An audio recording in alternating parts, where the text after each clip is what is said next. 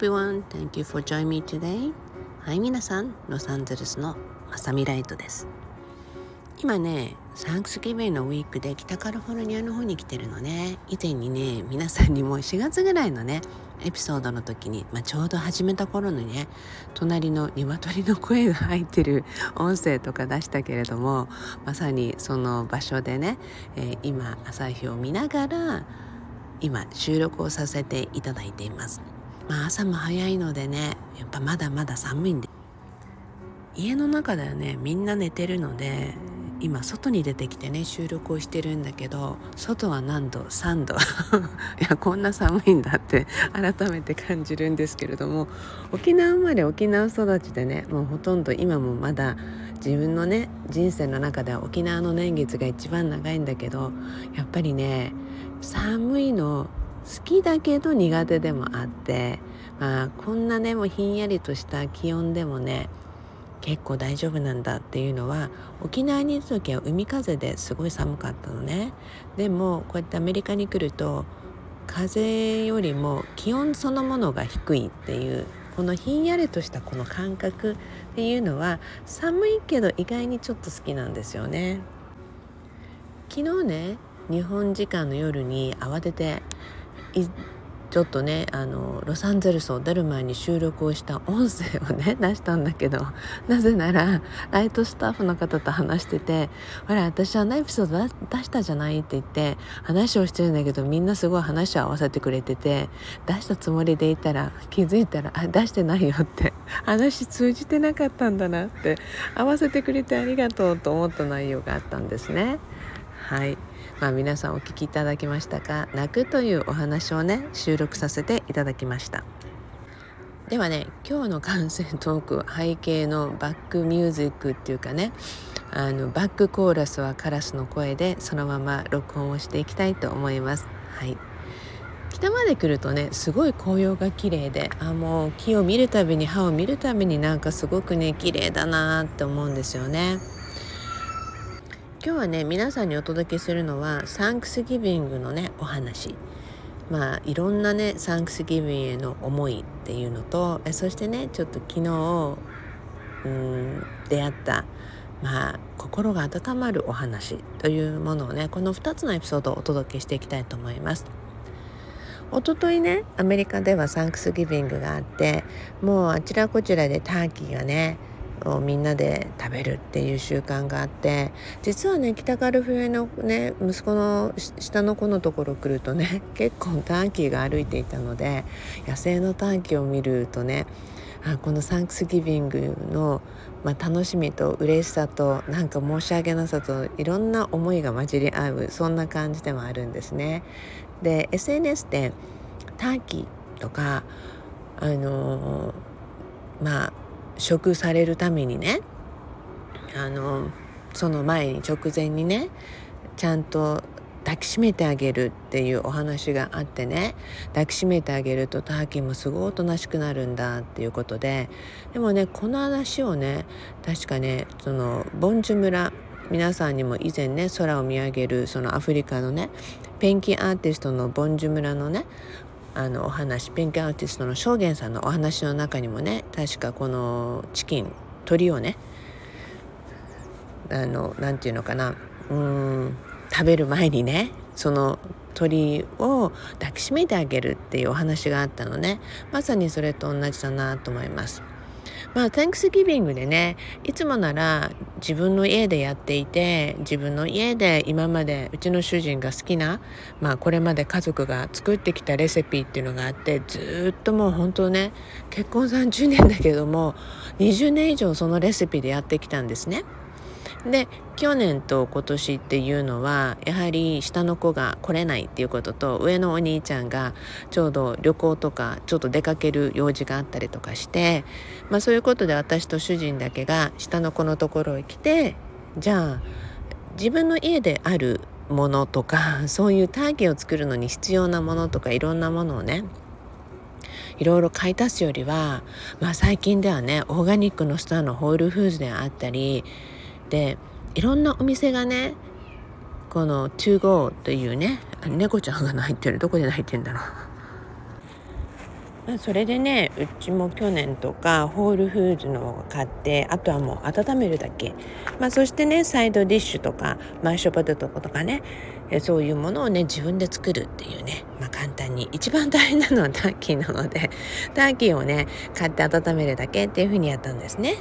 で今年はねあのなんか最近去年ぐらいから出てるらしくてすごい大金人気になってたコストコのねあとはなんかのオーブンに入れて焼くだけというね、えー、去年はねホールフーズの温めるだけはやったからじゃあ焼くだけっていうのもいいんじゃないって言って、まあ、こんな試し方もしていると改めて自分のねまあずっと昔からのオーソドックスなクラシックなレシピうちはね主人のあのお母さんとかおばあちゃんたちが作ってきたレシピでずっとやってきたのでやはりあそのレシピの美味しさっていうのを改めて実感する時でもあるんですね。今のね時代になってくるとやはり SNS でねみんながどんな風にサンクスギビングを楽しんでるのかっていうのを見ることもできるし簡単にみんなにねハッピーサンクスギビングっていうメッセージとか思いを伝えることもできるってえそしてねいろんな人がサンクスギビの由来とか、ね、そういうことをね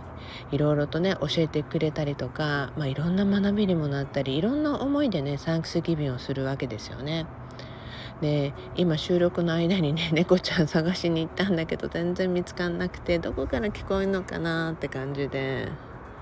猫ちゃんの鳴き声だけが聞こえるんだよねとそこでね、まあ、あの私の友人なんてねもう高級な王族のねプライベートシェフである方に、え、ターキーを作ってもらって、ね、そこでね食事をしたっていうターキーをね感謝さをしましたっていう話とかが出てたりとか、まあ、その方々もね私たちに「サンクスギブン来ない?」って誘ってくれたんだけれども私たちはもう北から冬に協定があったので「しぶしぶごめんね」って断ったんですね。でどんな感じで過ごしたかな？もうあのお友達誰か一緒に過ごせる人いたかなってちょっと心配しながら見ていたらそういったねプライベートシェフに美味しくそして一緒にね、え、食事ができるあの方々と一緒にお食事をしたっていうのを見てあちょっとほっとしたんですね。まあねそんな様子であったり綺麗なテーブルセッティングがあったりまあそれぞれの好みであったりねもういろんなのを見てねあ楽しくあ美しいなと思うシーンにもたくさん出会いました。またはね、えー、大きな会社のね知ってる方で大きな会社の CEO の方がねすごくオーソドックスな素朴なサンクスギビングを祝っていたりとかね。まあそれはねもちろん紙皿とか、まあ、サンクスギビング用の紙皿とかねファンシーなテーブルセッティングはないんだけれどもまあそんな風にねたくさんの人たちと一緒にとかまたは親戚一同と一緒にとかねでもうあのアメリカなんてキッチンとかまたは まあカウンターとかにね並べてうちもそうやったんだけども、まあ、バフェスタイルでねみんなもう取っていってっていう感じでねポトラックで持ってくる人とかいろんなスタイルがあるわけですよね。そういうのをね見ているとねあ本当様々なと思うんですね。でそこにね私たちも主人がずっと海軍ネイビーだったのでまあ、軍に行った時はね必ず一人の人いないとかちゃんと大丈夫みんな自分のところとかちゃんとサンクスギビン誰かと一緒にいることができるっていうことで必ず職場の人に一人にならないように心がけてきました。なのでたくさんの人を呼んだりまたはね亡くなったうちの父とか母とか姉とかもすごくそういう時が大好きだったので母のお友達とかそういう人たち体験させたいっていうね母の思い出で呼んだりとかすると人数がもちろん多くなるのでねもう綺麗なテーブルセッティングっていう感じじゃなくてもちろんその Thanksgiving のねペーパープレートとかで皆さんねあの撮ってもらうようなバフェスタイルっていうのもあったりとかまあ様々なんですね。でもちろんねオーガニックのものがいいかそうでないかとかそういうものも本当にうん楽しむ雰囲気も全部食べ物も自分の好みだと思うんですね。私はまあ個人的にオーガニックのものを選ぶけれどもでも私がねずっとやりたくてまだやったことのないのが Thanksgiving のボランティアなんですね。ホームレスの人たちに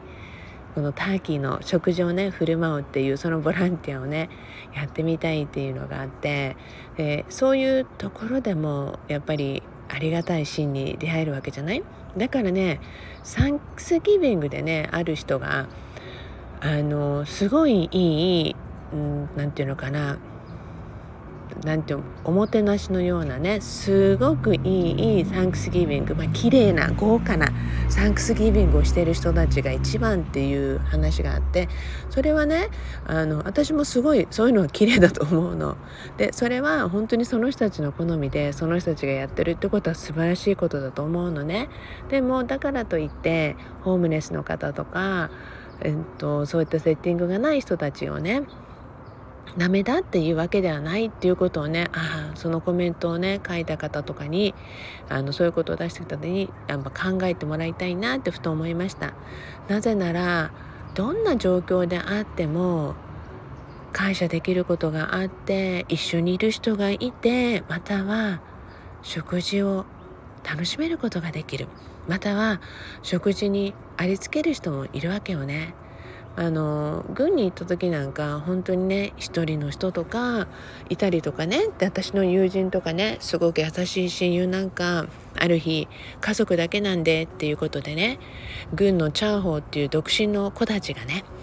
あの食べるところに行ってそこに行ってね一人で食べてる子を見つけたら一緒に食べようっていうことでわざわざ自分の家で作らずにねまあ、そこに食べに行って家族みんなでね食べに行って「あなたはどこから来たの?」って声をかけたりしてねそんな食べ方をしてた人もいてねまあ本当その話を聞いても今も思い出しても涙が出てくるぐらいだからこそねサンクスギビングのあり方元はどういうものなのかそしてもうどの状況でも豪華であっても貧相であっても何でももうねターキーそのものに感謝をする。えそして食べ物にねあの作ってくれたお野菜一つにしても作ってくれた農家さんに感謝する。でこの日の食事を準備してくれた人に感謝する。もうねそれが一番かなって私は思うんですよね。だからこそね今の時代ねいろんな写真とかを見るたびにね私たちは全てにおいて全ての人がねよかったね。あなたはこんな楽しみ方をしたのね。あなたよかったね。とか中にはもちろんねあのビーガンであったりベジタリアンの人であったりね。そういう人たちはターキーじゃない食べ物をねみんなで食べてっていうお食事をねあの出していました。私のところにもねビーガンのお友達をそんな写真を送ってくれて「わあ that's so nice」ってね話になったんですね。まあねそんな感じでねすごくやっぱり喜び分かち合いそして感謝食べ物があるということ。これはねトニー・ロビンさんがねよく言ってました。もう世界的にもあれだけねコーチングのねもうキングとして有名になったもう大成功のトニー・ロビンさんがね確か17歳かティーンエイジャーの時かな？時にもう本当に家が貧乏でターキーの日に食べ物もなくてそしたらねボランティアの人たちがターキーの食事をね持ってきてくれてそしたらお父さんがすごい怒ってこの人たちを追い返そうとしたらしいんですね。その時のねそのボランティアの人の言葉っていうのを忘れられないっていうことから彼は本当にいろんなね食事の支援というのを成功してもずっとやり続けた人なんだけどもそれは自分のねこうやって恵んでもらうってみすぼらしいとかそんな自分のね気持ちのねあの必要のない見栄でねこういうねあの子供たちを飢え死にさせるのかみたいなねそんな話とかいろんなやっぱり内容のエピソードがあるんだけども、まあ、まさにその通りだと思うんですね。食べられること恵んでくれる人がいてもどんな状況でもねこの日食べ物を食べることができたっていうことを誰かが感じるのならありがたいっていうことでそしてねその日そういう状況でない人だって世の中にはいてでそういう人たちが少しでも心が温まりますようにって毎年思うんですよね。でターキーのタンクスキビの話だけでこんなになっちゃって あのもう一つのエピソードなんかちょっと長くなりそうだなと思うのでまあでも言っちゃえ と思って。昨日ねあの昨日はね息子がね焼肉食べたいっていうことで買い物に行ったんですね。で買い物に行って出てきたらサキュリティのお兄ちゃんが一人で立っていてでずっとやっぱりサキュリティの人ってそうやって安全を守るために立ってるじゃない？でその彼の背景がね すごい綺麗なもう夕方のねそのピンクとか青とか紫の綺麗な空に満月ほぼ近い状態だったのね。でほら見てすごい綺麗じゃないって言って「This is so nice」って言ってねもうねあのあなたの背景がねすんごい綺麗だから後ろ振り向いてその光景を楽しんでみてって言って「ほんと綺麗よね」って言ったら彼もすごい喜んでくれて「おばちゃん」ってまあ若い子だったんで、ね、おばちゃんって言ってあのねえって空が好きなの？って言ったら「うん空が好き。特にこの時間大好きなの」って本当に綺麗でしょ？って神秘的な思いがいっぱいよねって言ったのね。そしたら彼が「僕も実はね空が好きなんだ」見せていい?」っていうことでいろいろと自分が今まで撮ったキャンプに行った時の山でとかねあと湖とかの綺麗な写真を見せてくれたのね「わあすごい綺麗ね誰もこれも」とか「ヨセミテのね」って「ファイアフォール」って私それにちなんでさっきストーリー出したんだけどその「ファイアフォール」ってあってねってこのサンセットの時間にねこの太陽の光が水にね当たってこの水が真っ赤に見えるねえそしてその時間はね真っ赤な滝がねあの見えるんだよっていうことでねもうそういういろんな話をしてワクワクしてるうちにね、まあ、息子と彼女がさっさと買い物の荷物をね車に乗せて、まあ、あのカートも片付けてくれて車の中で待っててくれて「ねごめんねもうありがとう」っていろいろ見せてくれてありがとうもう息子ほったらかしにしちゃったから行くわって言って「ねあなた自然が大好きでしょ?」って自然が大好きな人はね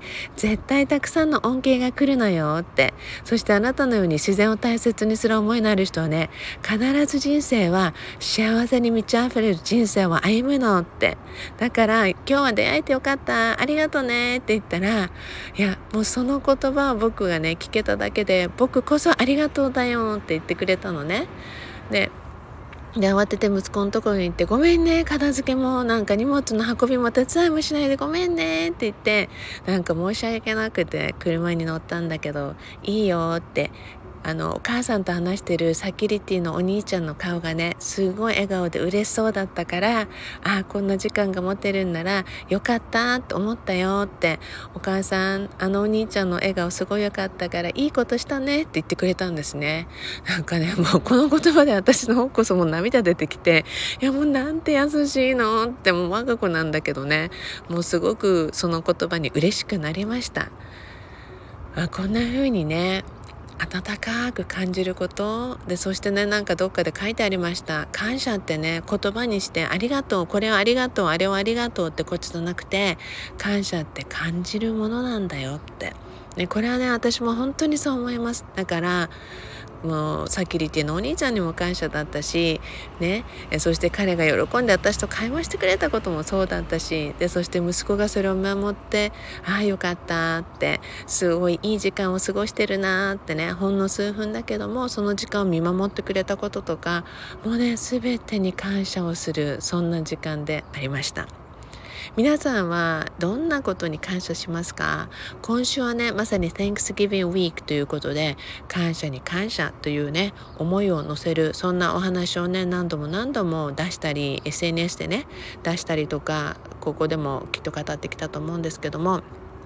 はい皆さんにとってなんだろう私にとってまた今日の最後は今日このエピソードを聞いてくれるそんな時間を持ってくれた皆さんシェアをしてくれた皆さん全てに感謝と私のはい。バックコーラスタイムカラスだったけど 今目の前に私のオーディエンスでリスがやってきたので全てに感謝したいと思います。ちょっと長くなりましたが Thank you everyone. So promise me love your life. あなたの人生を好きになることを約束してくださいね。Thank you thank you thank you everyone. You all have a beautiful day. それでは今日は北カリフォルニアからのまさみライトでした。手がねとっても冷たくなった。